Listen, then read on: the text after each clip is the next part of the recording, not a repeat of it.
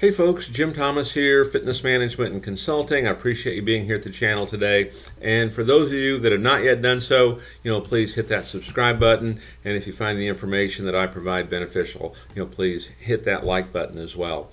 And for you folks that are in the process of starting a new facility or you have an existing facility and you need additional funding, you know, click the link below for funding. Uh, you could potentially qualify for between fifty and two hundred fifty thousand uh, dollars with with no collateral.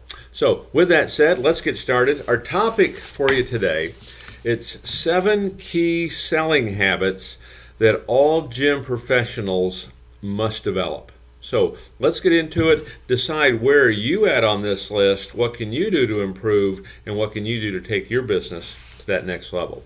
So, number 1 is find your ideal customers. Find your ideal customers. Who are your best prospects, you know, for what you're trying to do?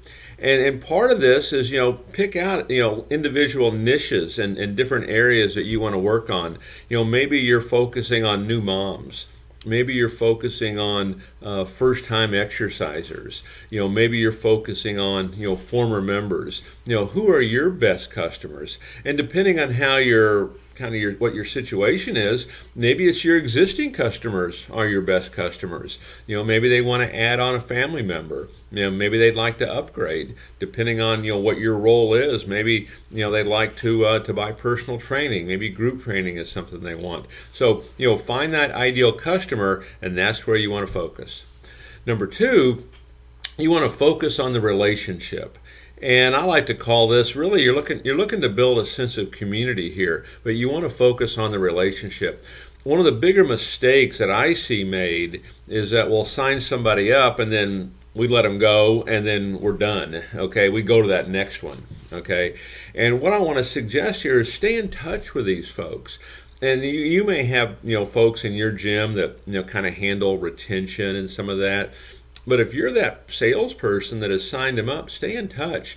You know, you want to nurture these folks. You know, you want to help maintain interest, maintain desire. You want to learn about them. I mean, connect with them on Facebook. You know, connect with them on Instagram, uh, on other social media. You know, follow their blogs if they're doing things like that. You know, know what their family's doing on vacation. But get to know your customer. The better job you can do of this, you know, the greater chance that customer is going to stick around a whole lot longer. The longer they stick around, I mean, they might bring in a spouse that wants to join, a friend or two that wants to get started. They might want to buy some training. They're going to participate in, in various events, you know, that you offer at your gym. So, you know, focus on the relationship. It's not just sign them up and you're done. Uh, number three, identify needs clearly. Okay. Now, what I mean by this is, you know, what we're trying to do here with the customer is we want to solve problems for them. We want to provide solutions, and we need to be really clear, you know, and, and really understanding this. You know, somebody says they want to lose weight, they want to lose 20 pounds. That's not going to be enough necessarily. Okay. And so we want to make sure we ask the question Hey, Mary, I understand you want to lose 20 pounds, you want to get fit, you want to get back into shape. Mary, let me ask you this. Why is that important to you? Mary, tell me, how's that going to change your life if you're able to do that? Okay, you really want to dig as deep as you can here to understand clearly what problem is it that they want solved. Because the more you understand that, now you can utilize that information to show them how you can indeed solve that problem for them.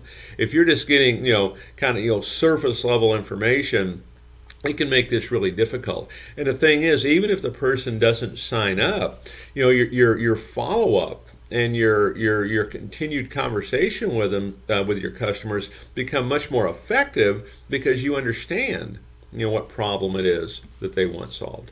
Uh, number four is you want to present persuasively. You want to be persuasive in your presentation.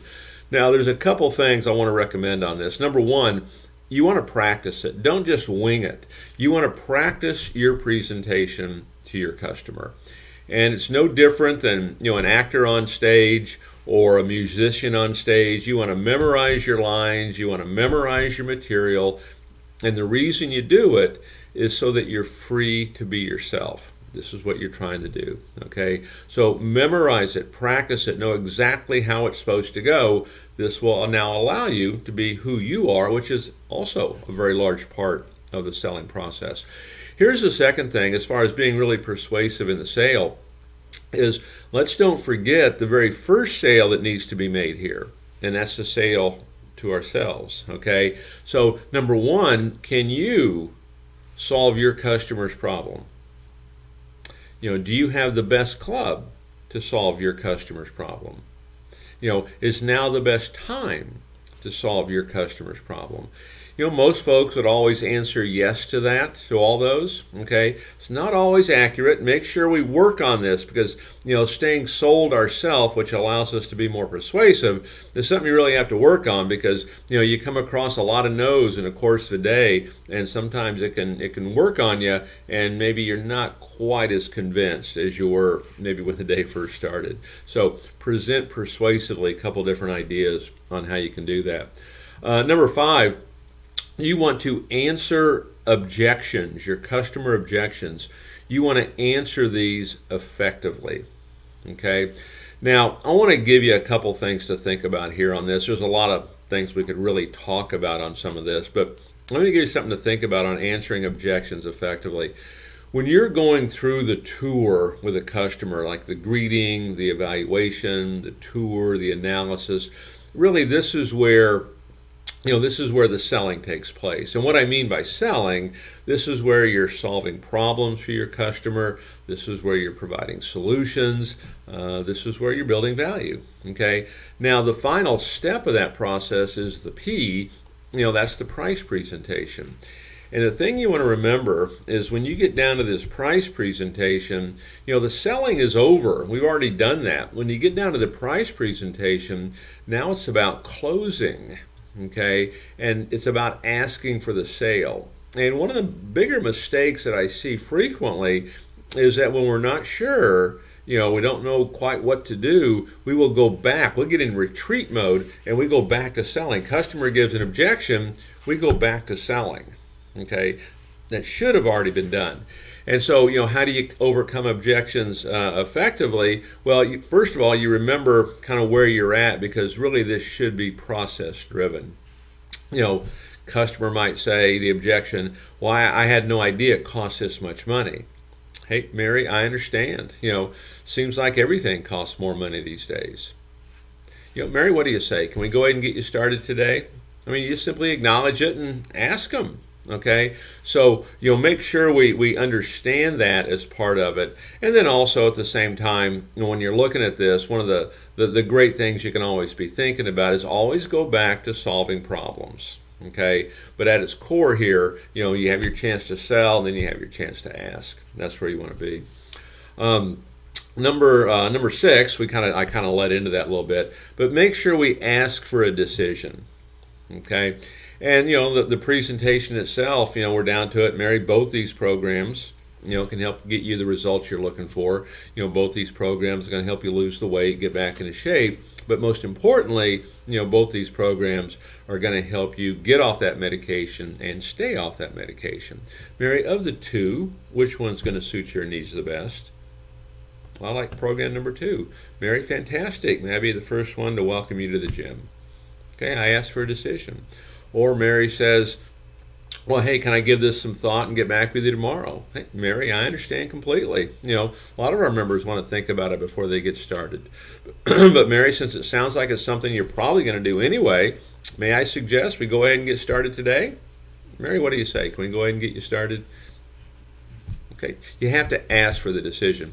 This is not something that's always easy for everybody, but practice it. And right now, if you're if you're not asking at all, let's see if we can't get you to one time. If you're asking once, let's get you to two, and so on and so forth. You know, take it one step at a time, but practice this. Practice asking, because the reality is, if you don't ask, you know, the answer is always going to be no.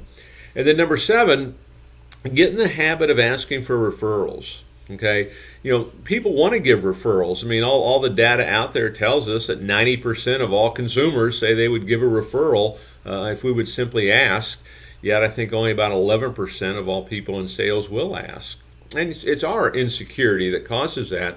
When you're asking for the referral, take the same idea, same approach. You know, how does this benefit the customer? Okay, well, you got someone to work out with, makes it more fun, come in more often, push yourself harder, probably get your results quicker, maybe a little one upmanship. Okay, could be some of that. So, you know, think of all the benefits of that, but get in the habit of asking for referrals because this should be your number one source of new members sold. All right, so seven key selling habits okay, uh, that all gym sales professionals must develop. Take a look at them. Where are you at on this list? What can you do to start improving your sales in your gym today? Folks, I appreciate y'all being here today. Look forward to seeing y'all in that next video.